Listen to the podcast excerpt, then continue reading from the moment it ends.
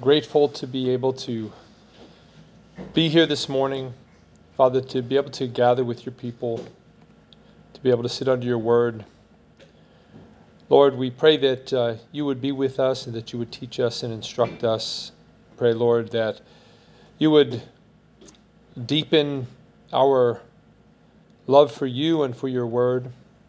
Lord, that you would deepen our trust in you uh, in all things. And Father, as we discuss suffering and contentment uh, at this time, we pray, Lord, that you would give us hearts that are satisfied in you, that are trusting in your purposes and plans, and um, that are fully at rest in Christ and filled with the peace of the Spirit.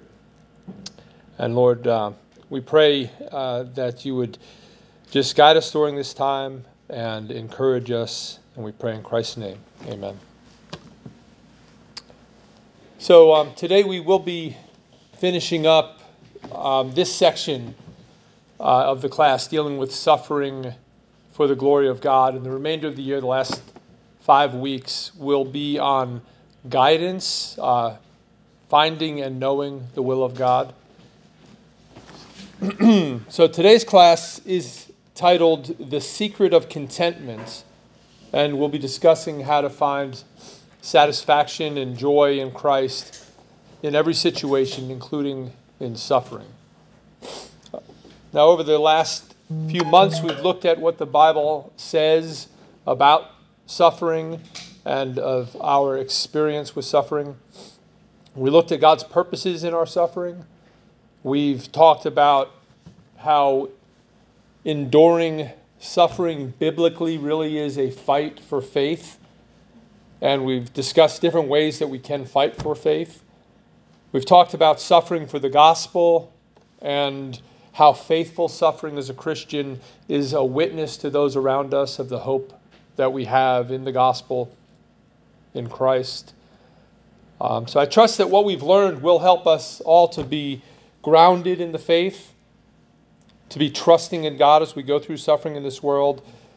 But even so, that doesn't change the fact that suffering is still suffering. It is difficult, and it is something that we must endure. We must go through it because suffering will be part of life in this fallen world until the end of this evil age. Philippians 3:20 says our citizenship is in heaven and from it we await a savior the Lord Jesus Christ who will transform our lowly body to be like his glorious body by the power that enables him to subject all things to himself. We await our Savior Jesus Christ to return and to make all things new. But while we wait for him ultimately to restore all things, we find ourselves regularly waiting for God. As a rule, we find ourselves waiting for God. We wait for answers to prayer, for deliverance from trouble. We wait for wisdom and guidance, for fulfillment of his promises. The scriptures make clear that waiting is the normal posture of the believer this side of heaven. From the first promise of the gospel in Genesis 3, God's people began looking and waiting for the one who would come and crush the enemy. Abraham sojourned in a land promised to him and to his descendants, but he never took possession of it. And we're told that he, even then, was looking and waiting for a better country. Abraham was promised offspring, but he had to wait 25 years before Isaac was born. Israel waited 400 years for the promised deliverance from Egypt. And after the Exodus, Israel was made to wander in the wilderness for 40 years before they could enter the promised land. The Psalms are filled with encouragements and admonishments to wait for God. Psalm 25 3 says, Indeed, none who wait for you shall be put to shame. Psalm 27 14 says, Wait for the Lord, be strong, and let your heart take courage. Psalm 62 5 For God alone, O my soul, wait in silence, for my hope is from him. And in Psalm 130, we see the psalmist in the midst of hardship, in the midst of suffering, says, I cry out, or out of the depths I cry to you, O Lord. O Lord, hear my voice. Let your ears be attentive to the voice of my pleas for mercy. If you, O Lord, should mark iniquities, O Lord, who could stand? But with you there is forgiveness that you may be feared. I wait for the Lord. My soul waits, and in his word I hope. My soul waits for the Lord more than watchmen for the morning, more than watchmen for the morning. O Israel, hope in the Lord, for with the Lord there is steadfast love, and with him is plentiful redemption, and he will redeem Israel from all his iniquities. And so we see this constant theme of waiting. In Romans 8:23 we read, "And in our hearts we know as those who have the first fruits of the spirit that we groan inwardly as we wait eagerly our adoption as sons, the redemption of our bodies." Life in this fallen world is one of inwardly groaning and eagerly waiting. Paul indicates just a few verses earlier that creation itself is groaning and waiting to be set free from its bondage to decay.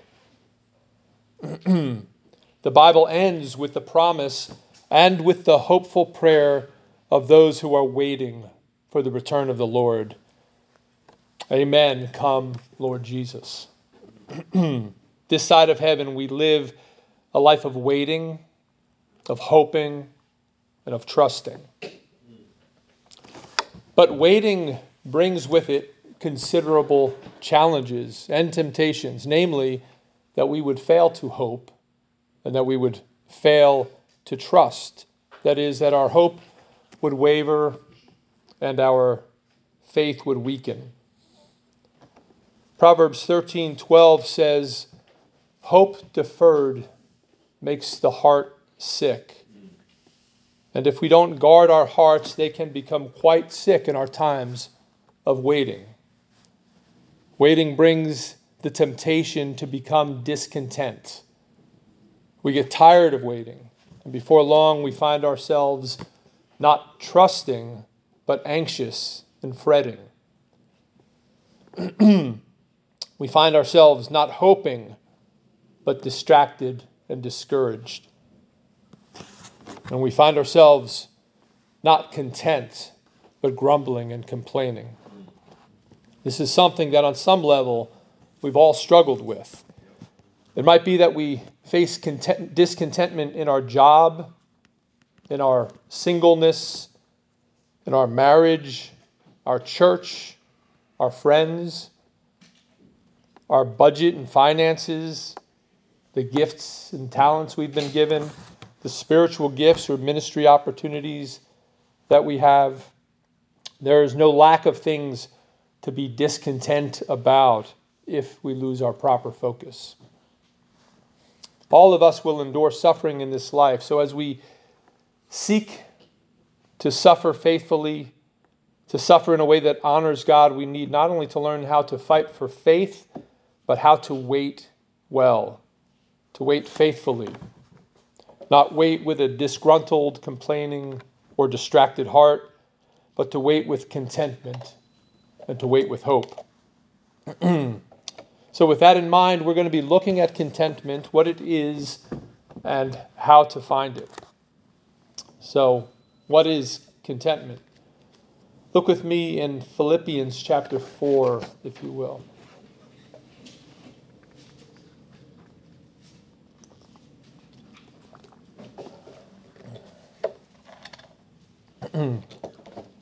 Read uh, verses 10 to 12. Paul says, I rejoiced in the Lord greatly that now at length you have revived your concern for me. You were indeed concerned for me, but you had no opportunity. Not that I am speaking of being in need, for I have learned in whatever situation I am to be content. I know how to be brought low, and I know how to abound. In any and every circumstance, I have learned the secret of facing plenty and hunger abundance, and need.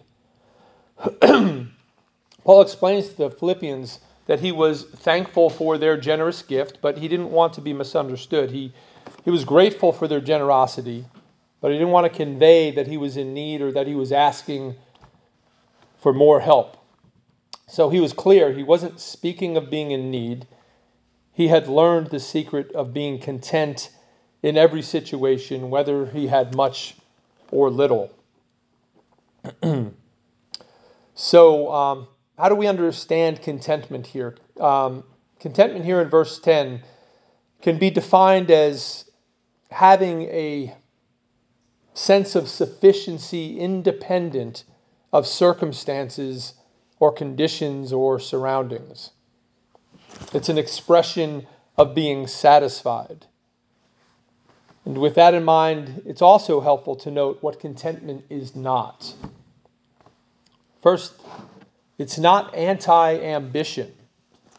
Okay? Um, ambition itself is not wrong. In fact, we should have godly ambitions. Paul had ambition. He says in Romans 15 20 that it was his ambition to preach the gospel where Christ had not yet been named.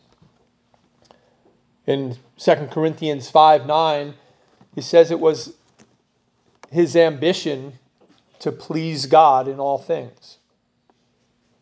And he says in 1 Timothy 3 1 that if a man aspires to the office of an overseer, if it is his ambition that he desires a noble task. But Paul does uh, condemn selfish ambition. Yeah, Norm. Can you repeat the, uh, the Romans? Romans 15 20. 20. Thank you.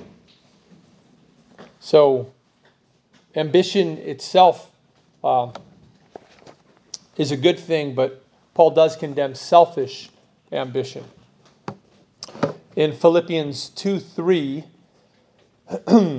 he says, Do nothing out of selfish ambition or vain conceit, but in humility consider others better than yourselves. So, contentment does not mean lacking ambition, but it does rule out selfish ambition. Uh, secondly, contentment is not an indifference to circumstances.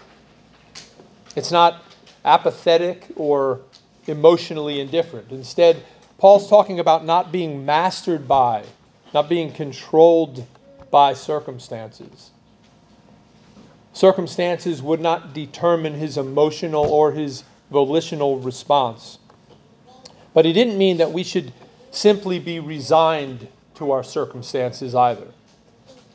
Paul was clear that if someone was able to improve their circumstances by just and legitimate means, they should do so. Paul himself did this when he was in Philippi. If you will turn to Acts 16.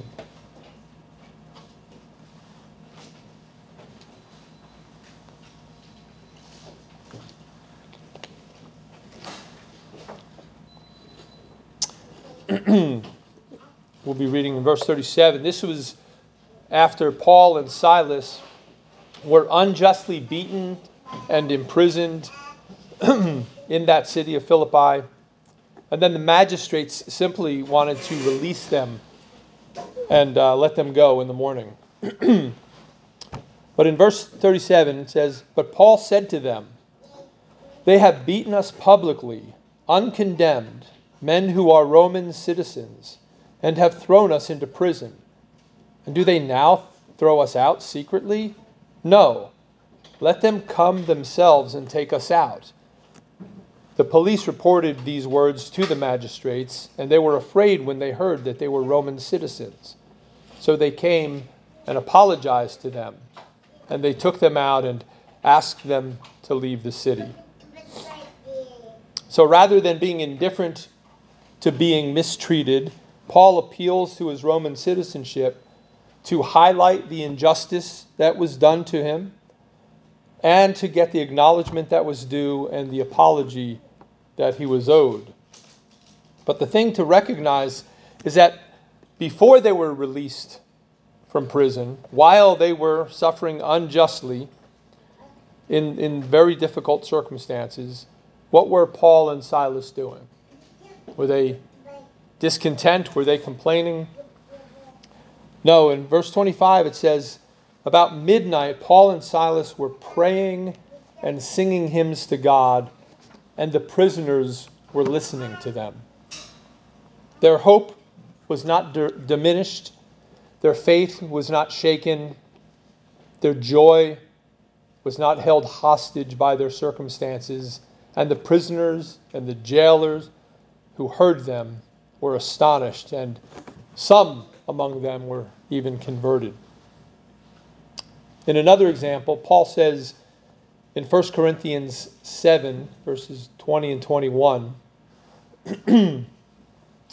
each one should remain in the condition in which he was called.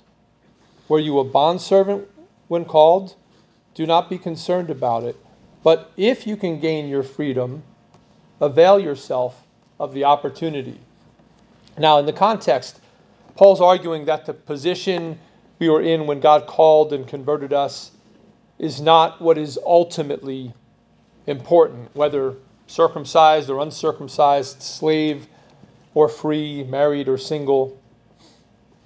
None of those conditions need to change in order for one to be a Christian or to be a faithful Christian or a fruitful Christian. But Paul also acknowledges that some conditions are preferable to others. And with regard to slavery, he says if you have a legitimate opportunity to gain your freedom, you should do it. The point is that contentment is not a resigned indifference to circumstances, but seeing them with the perspective of what ultimately matters. Not having your hope and joy dependent upon temporal matters, and being free to make changes when there are legitimate means to do so. It's not wrong, for instance, to leave a job that you don't like for another one, or to desire to get married. It's not wrong any more than it is to turn on the AC if you're warm. I mean, you can change your circumstances legitimately um, without being a failure of contentment. The question is, do I have to have this in order to be happy? Yeah, Will. I was wondering about the um, incident with Paul and Silas singing and praying. Um, could that be interpreted not so much as like they're just happy and singing songs, but that these are actual like cries and pleas out to God to, to change their circumstances? You know, like even there's an example of how we should respond and sort of like maybe not in like they're not discontented, but they do want their circumstances to change, and still they're reacting in a godly manner. Yeah, uh, no, it's a really good point. Um, we, we're not told which particular psalms or hymns they were singing. Um, and yeah, we could speculate on that. We could imagine, um, you know, uh, any number of scenarios, I suppose. But yeah, they, there could be imprecatory, or um, they could be, um, you know, um, you know. I'm thinking about when Peter and John were uh, beaten in the early chapters of Acts, and how they left rejoicing that they were counted worthy of suffering. So, I mean, they could indeed have been songs of rejoicing, songs of praise, um, but we're not we're not told in this case. Mixed in with that, it could as, as well be uh, uh, lament.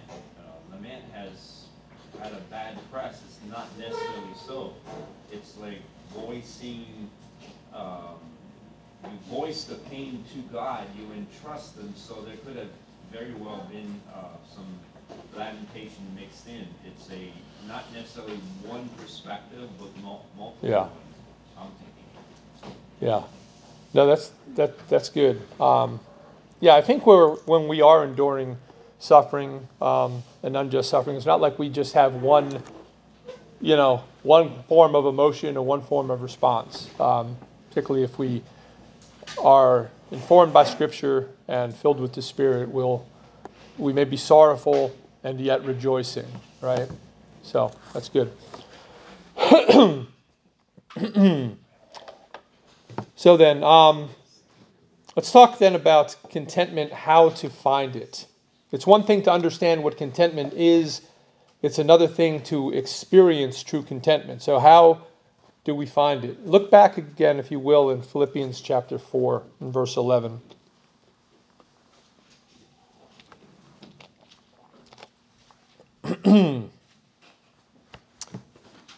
if you'll notice there in verse 11, Paul says, I have learned to be content. And in verse 12, says that he learned the secret of facing plenty and hunger, abundance and need. This surprises you that uh, Paul had to learn this, it shouldn't. Uh, Paul was a man just like us, with like passions. He had to be born again and renewed by the Spirit. He had to put to death fleshly desires and subdue worldly thinking. And like all of us, Paul had to learn contentment. this wasn't always his mindset any more than it is for any one of us. It's something that he had to learn, and it's something that we too must learn. So, how did he learn it? Let's talk about four ways that Paul learned to be content, that by God's grace we too may learn to be content regardless of our circumstances, not fearing what the future may hold or, in fact, what may be withheld from us. So, first, Paul learned to be content by experience. Uh, turn to 2 Corinthians 12, verses 7 to 10.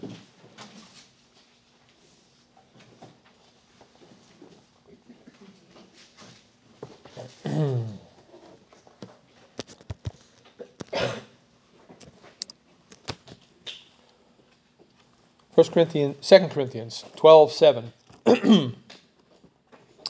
so to keep me from becoming conceited because of the surpassing greatness of the revelations, a thorn was given me in the flesh, a messenger of Satan to harass me, to keep me from becoming conceited. Three times I pleaded with the Lord about this, that it should leave me. But he said to me, My grace is sufficient for you, for my power is made perfect in weak, weakness. Therefore, I will boast all the more gladly of my weaknesses, so that the power of Christ may rest upon me. For the sake of Christ, then, I am content with weaknesses, insults, hardships, persecutions, and calamities. For when I am weak, then I am strong. Hmm. now, we don't know exactly what Paul's thorn in the flesh was here, but whatever it was, Paul wanted to be freed from it. He struggled against it. Three times he asked that God would take it away, but it wasn't removed. At first, Paul was not content with these, with these circumstances, that this thorn that in his weakness made him rely on the all sufficient grace of God. He was not content with that. But through this difficult and ongoing experience, Paul learned to be content in his weaknesses and in insults and hardships and persecutions and calamities. God taught him, My grace is sufficient for you. And Paul learned to be content. and Paul is not alone in this. Um, sometimes God, in his kindness, brings hard trials into our lives, sometimes lasting, painful trials. through which He is teaching us contentment so that we'll learn to trust in Him. You can probably recognize times in your own life, hard times in your life, when you've learned the most about God, when you've been drawn closest to Him and learned contentment in Him through some loss or some disappointment or some other form of trial.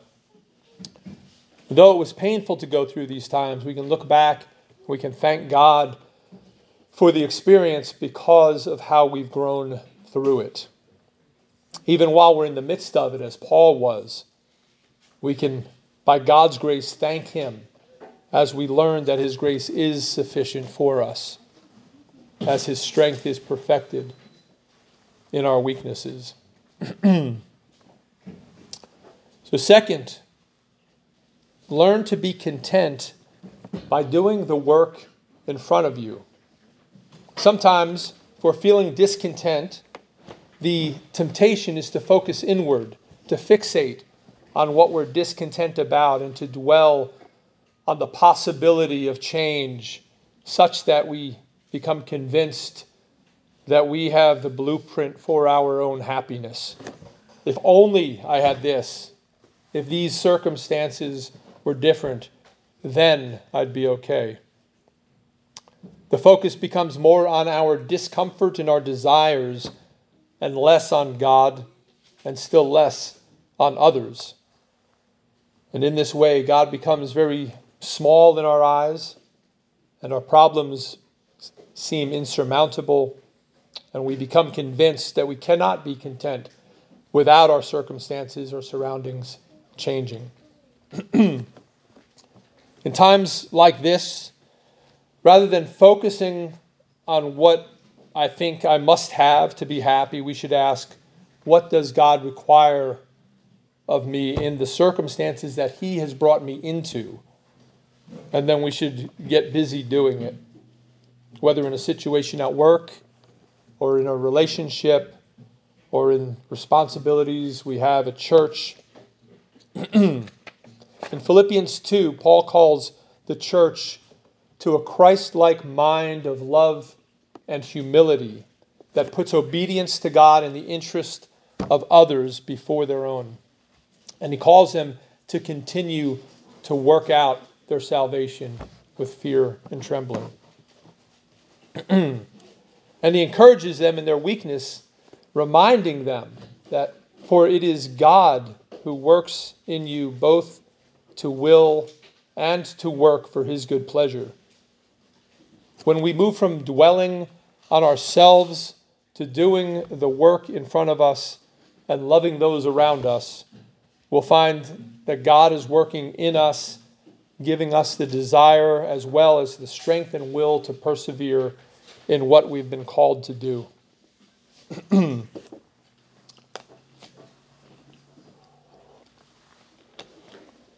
Third, we can learn to be content by listening to truth rather than our emotions. God has created us with the capacity for broad and deep emotional experience, and we should seek to understand our emotions, not that we would follow them, but that we would harness them in the service of truth. We can talk about a professed theology versus an actual or a functional theology, that is, what we say we believe versus what how we live says about what we believe. And one reason these can be so different is because we listen to our emotions more than we do to the truth. We follow our emotions more than what God has revealed in His Word.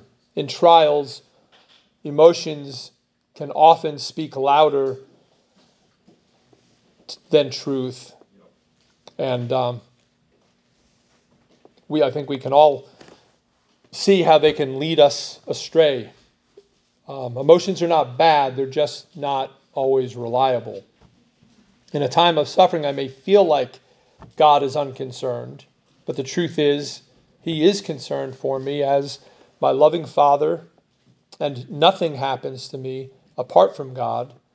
Even the hairs of my head are numbered. Circumstances may change, but God is unchanging. I may feel like God is not with me in my situation in my life, um, and that my life is out of control. Or if He is there, He is cruel and uncaring to let these circumstances happen. But the truth is, for the child of God, every situation in life is in some way the unfolding of God's wise and good purposes for us. And it's a manifestation of His love. I may not understand all His ways, but He is working all things together for the good of His people. I may feel like a particular trial will never end, but the truth is that whatever my circumstances may be right now, they are only temporary. They are light and momentary, and not worth comparing with the glory that is to be revealed to us. Yes, emotions are a wonderful gift of God, they are part of how God made us, but we must let the truth of God's word inform and direct our emotions. and fourth, we learn to be content by being truly satisfied in Christ. And for this last point, let's go back to Philippians 4 one more time.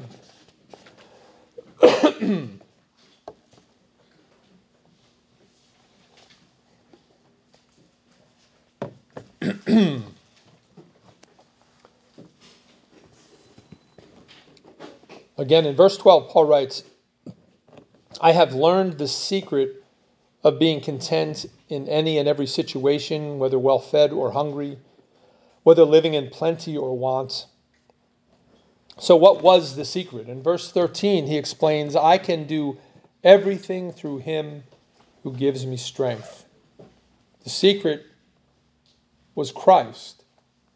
When Paul wrestled with a thorn in his flesh in 2 Corinthians 12, the solution was not removing the thorn, it wasn't getting rid of his weaknesses, but the solution was experiencing the grace of God in his hardship, experiencing the power of Christ in his weakness.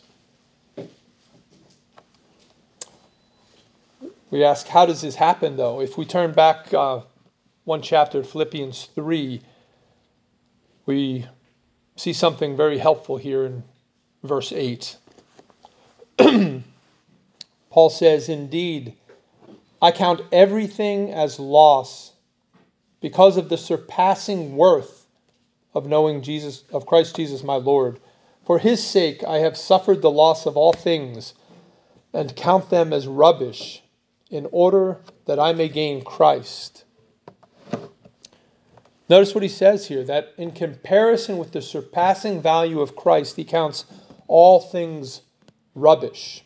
All that he had previously considered of great value, all he had treasured and trusted in, he now considers loss as garbage. In verses 9 and 10, we see that all that ultimately mattered to Paul was knowing Christ, being found in Christ, having his, his righteousness by faith. And in comparison to the value of knowing Christ, all else was loss. Far from being discontent because of suffering, Paul had fellowship with Christ in his suffering. He wanted to share in his suffering, becoming like him in his death, and participating in his resurrection from the dead. The secret to being content in any and all circumstances is to find your true satisfaction in Christ. The things of this life come and go, they're temporal, contingent, and if we value them improperly, they are inevitably disappointing and bitter. Even good things that are blessings from God aren't reliable places to rest our hope. As we enjoy them, we should enjoy them for His sake, giving thanks to God. And if they're taken away and we yet have Him, we can be content with the one who is the source of all good. Augustine said, The good which you love is from Him, but it is only as it is related to Him that it is good and sweet.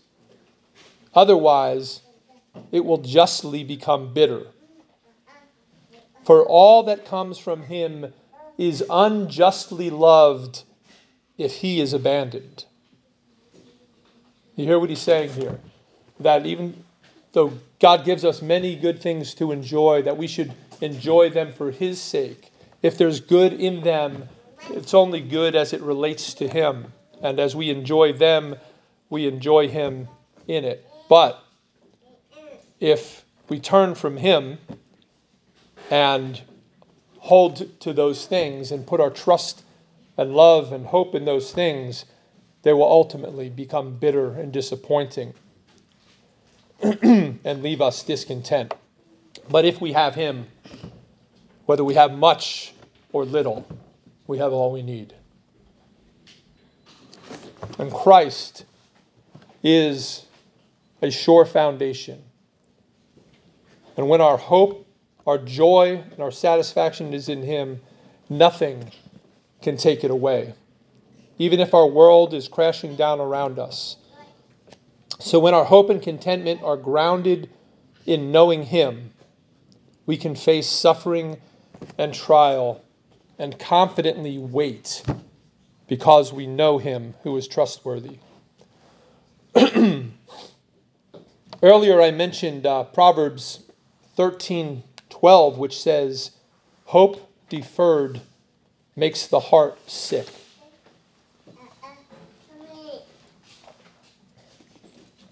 The second half of that proverb says, But a desire fulfilled is a tree of life. Yes, if you hope, if your hope is in something which may not be realized or may be indefinitely delayed or may be taken, discouragement and discontent will be your lot. But if your desire is to know Christ and be found in him, you will feed upon the tree of life. If you hunger and thirst for him and his righteousness, you will be satisfied. If you hope in him, your hope will not be deferred, even as we await his return, because he is with us. He will never leave us or forsake us. Christ in you is the hope of glory. Listen to how Jesus describes himself in John 7, uh, verse 37 and 38. Here we're told that on the last day of the feast, the great day, Jesus stood up and cried out, If anyone thirsts, let him come to me and drink. Whoever believes in me, as the scripture has said, out of his heart will flow rivers of living water. This is more than just knowing the doctrine or being able to cite the text. This is a tasting and experiencing that God is good. And having your spiritual thirst quenched by his life giving spirit.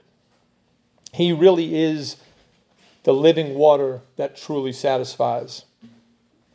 So when we're faced with temptation to be discontent, and we will all have to wrestle with this, we read and meditate on God's word, which reveals to us who Jesus is.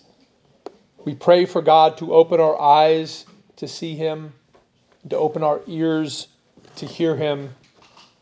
And in our discontentment, we pray with the psalmist in Psalm 90 Satisfy us in the morning with your unfailing love, that we may sing for joy and be glad all our days. And then we wait, knowing that none who wait on God shall be put to shame. so, in conclusion, then, suffering is real and it is a painful experience, and we will face many forms of it in our lives. Yet God is sovereign even over our suffering. Nothing in God's economy goes to waste, nothing is redundant or unnecessary, including our suffering. There are many questions we have that will go unanswered, but we can trust God and we can wait on Him and we can be content because of what we learn at the foot of the cross, what we learn about His unchanging character from the gospel that He is good, He is trustworthy, He is in control, He is wise, and He is for us. One day He will wipe away every tear. One day there will be no more death or mourning or crying or pain. We will see the old order of things pass away and we will rejoice as God makes all things new. So, with that hope in mind, we can then face suffering, knowing that our present sufferings are not worth comparing to the glory that will be revealed to us. Well, we have um, a few minutes left if there are any questions.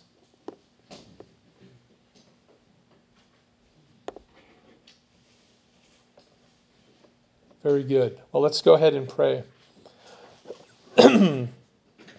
our Father, how grateful we are that you are our Father, that you are our God, that you have made us your own, and you have redeemed us through your Son, and that you have regenerated us by your Spirit.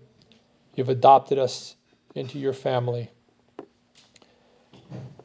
and that you are working all things for our good, even as you lead us through our painful pilgrimage here to our eternal home. Pray that you would keep our eyes fixed upon Jesus, who is seated at your right hand, who is ruling and reigning, putting all his enemies under his feet. And we pray, Lord, that in seeing Him as He is and loving Him, that by your Spirit you will transform us ever more into His likeness. Lord, we thank you for the great hope that is ours and the comfort that is ours, knowing that you are always with us, that you never leave us, you never forsake us but you will accomplish all your purposes and establish the work of your hands in our lives. We pray in Christ's name. Amen. Amen.